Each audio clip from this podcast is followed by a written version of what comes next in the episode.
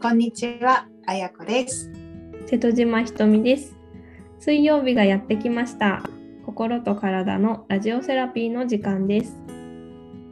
日常に心地よい時間と安らぎを提案する15分、穏やかにより豊かに生きるためのヒントをお話ししていきます。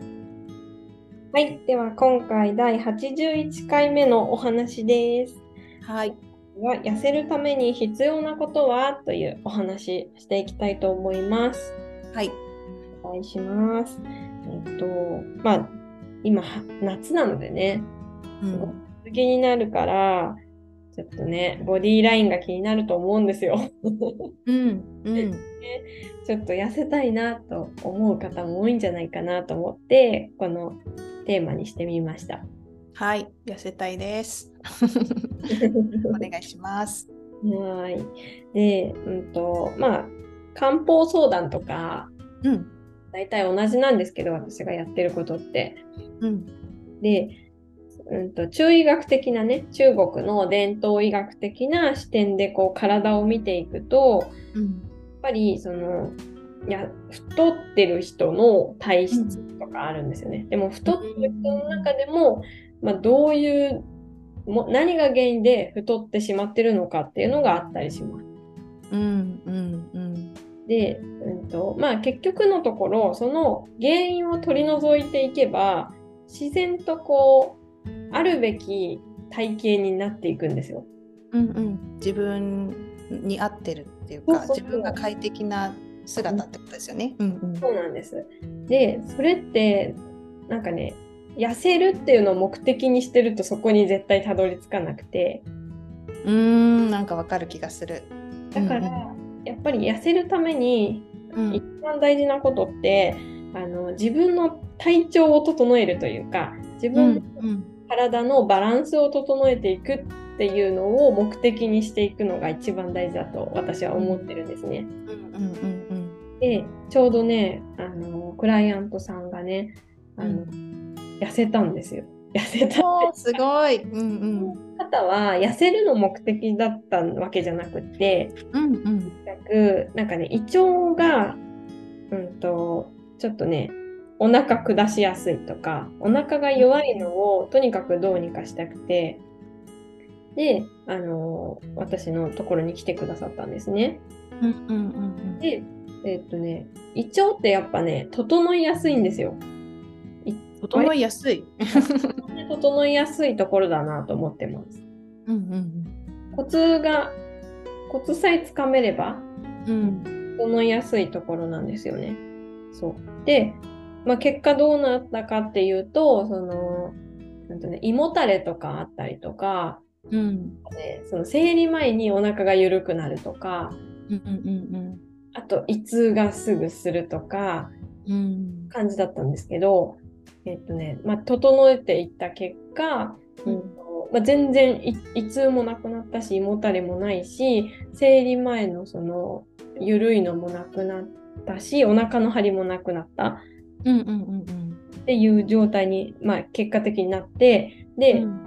体重もね落ちたそうなんですね2 3キロだったかなうんうんもともとそんな太ってたわけじゃないんですけどうんうん落ちたんですねでそれはどういうことかっていうと,、えっとお腹の状態があの乱れてるというかコンディションが悪いとあのお腹って畑みたいなイメージなんですよ畑。うんで、うん、と畑に栄養分がいっぱいあって水はけが良かったら作物が育つじゃないですか。うんうんでも、うん、と水はけが悪くてダブダブだと根腐れしちゃったりとうか、んうんうん実ってもなんかしょぼいのができたりとか、 うんうんうんじゃうないですかんそういうことなんですよ。だからそのぐんぐん大きく立派に実るっていうのは体が元気に、まあ、動くことなんですけど胃腸の状態が本当に悪いとそういうふうにあの水はけも悪くなるからダブダブ状態水余計な水が体にいっぱい溜まっちゃうんですよ。うんうんだからむくみもひどくなってでそれが悪化していくと炭質っていう体のヘドロになりうん脂肪になったりとか、もう本当にいろんないらないものを溜め込む体になっちゃうんですよ。うんうんだからまずはその土壌を整えるっていうのがすごく大事なんですね、ダイエットうすんうるんと。うんうんなので胃腸を整えると、まあ、自然と痩せやすいっていうことにもつながっていきます。うんうんうんうんなんかすごい話を聞いててすっきりします。本当です かうんなのでその方もですね、まあ、あのそういう胃腸の不快感っていうのは本当に一切なくなったし、うんすごい。出たのはその体重が自然と落ちて別に頑張ってないんですよ。うんうんうん胃腸の状態をただ維持しててうんでそれも快適なんですね。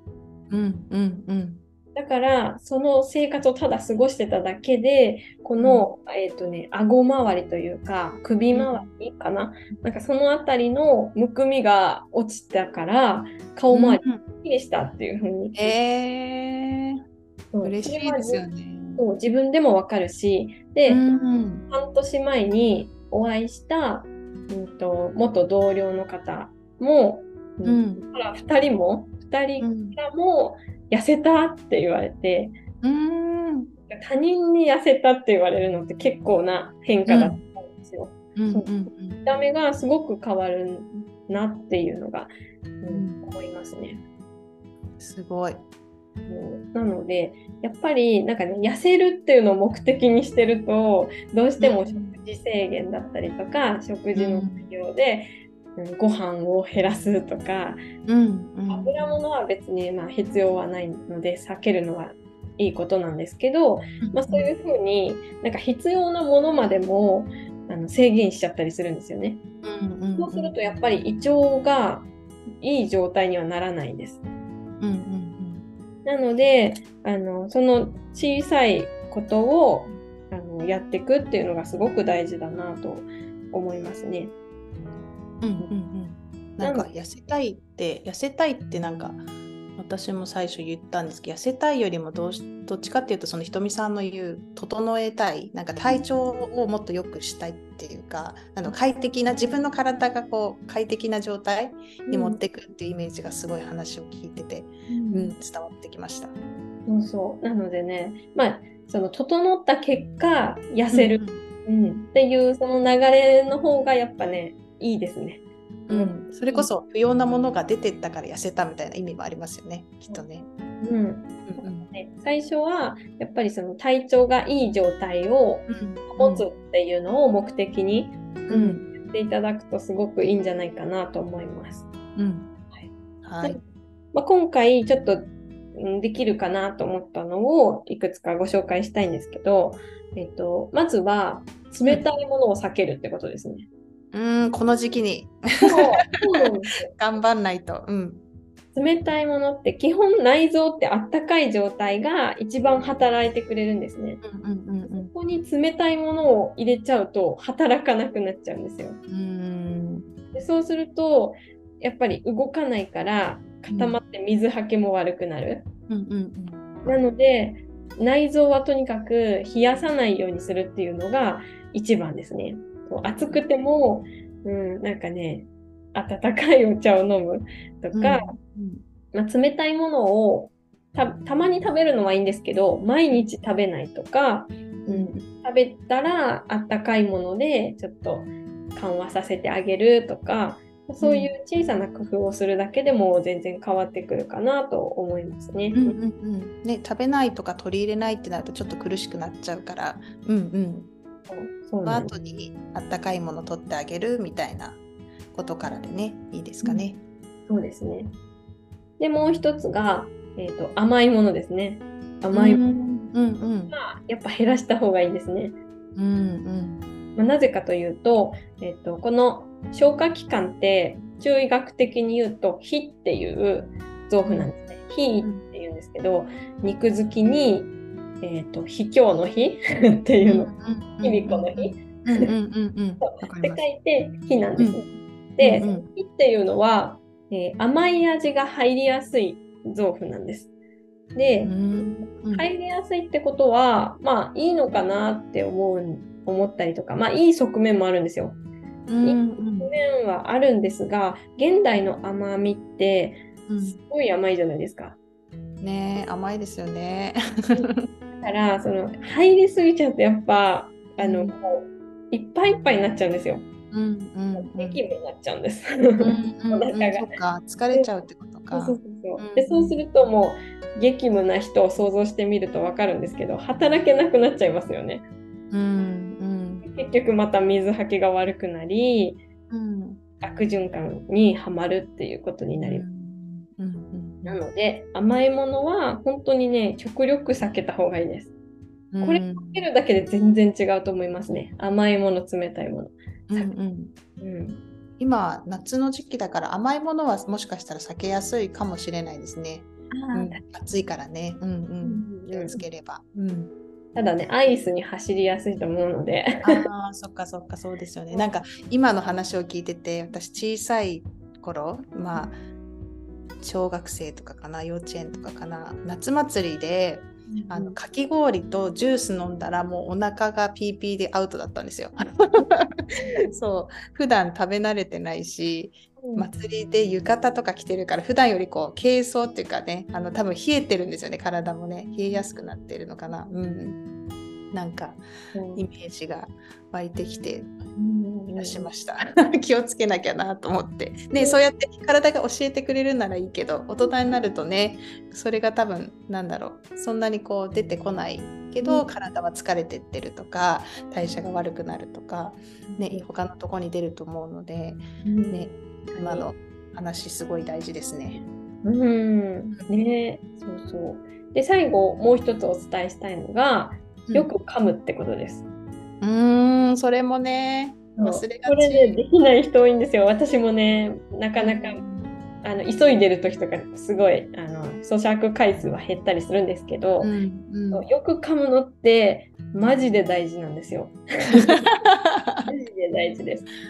はいあのやっぱね消化するってことはそれだけ、あの負担が少ないんですよね。か噛んでおくと内臓でのそのうん溶かすうんうん負担が減ります。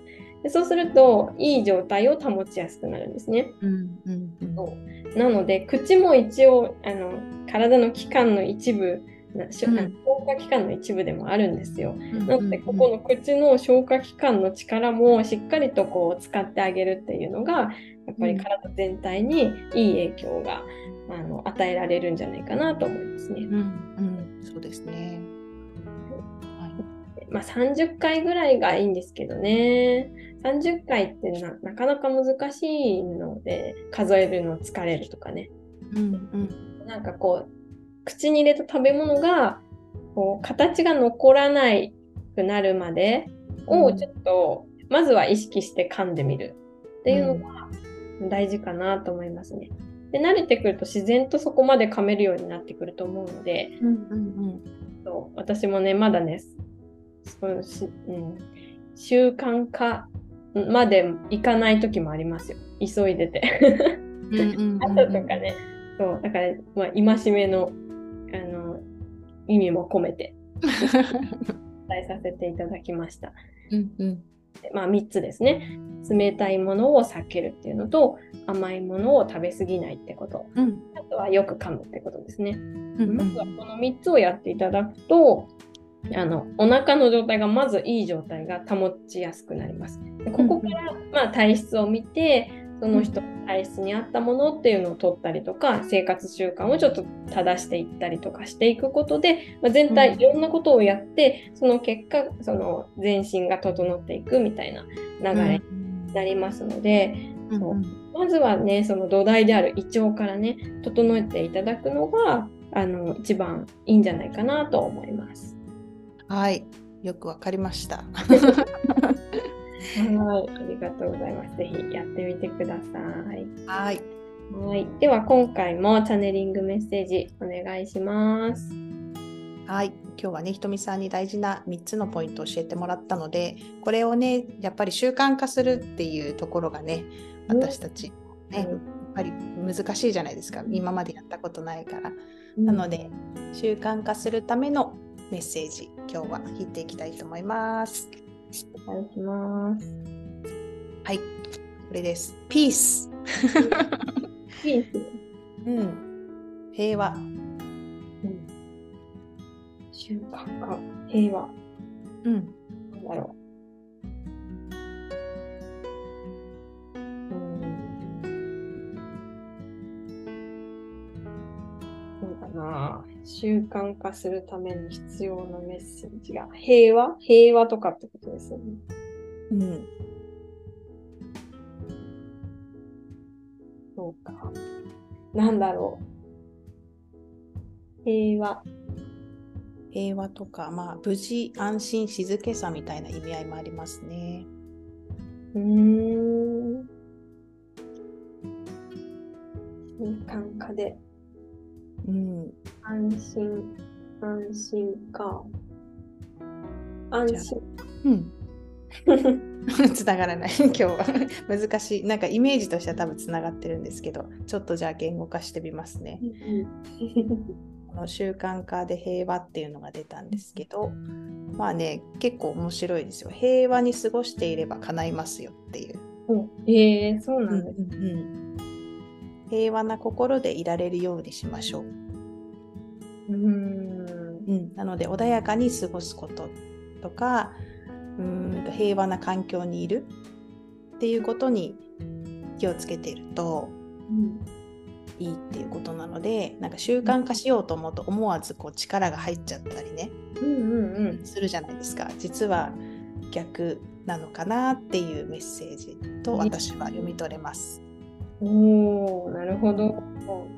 そっか、忘れないようにはするけど、うん、平和、平和というかね、そうう、いうん安心感というか、穏やかにうんうん浸透させるイメージですかね。うんうんそうですねだからその3つの例えば今日ひとみさんが言ってくれたポイントを、できなかったらっていう恐れよりもできちゃったら平和だなみたいなそっちのイメージで、うん、取り組むっていう感じだと思います。 あイメージすごい大事ですよね。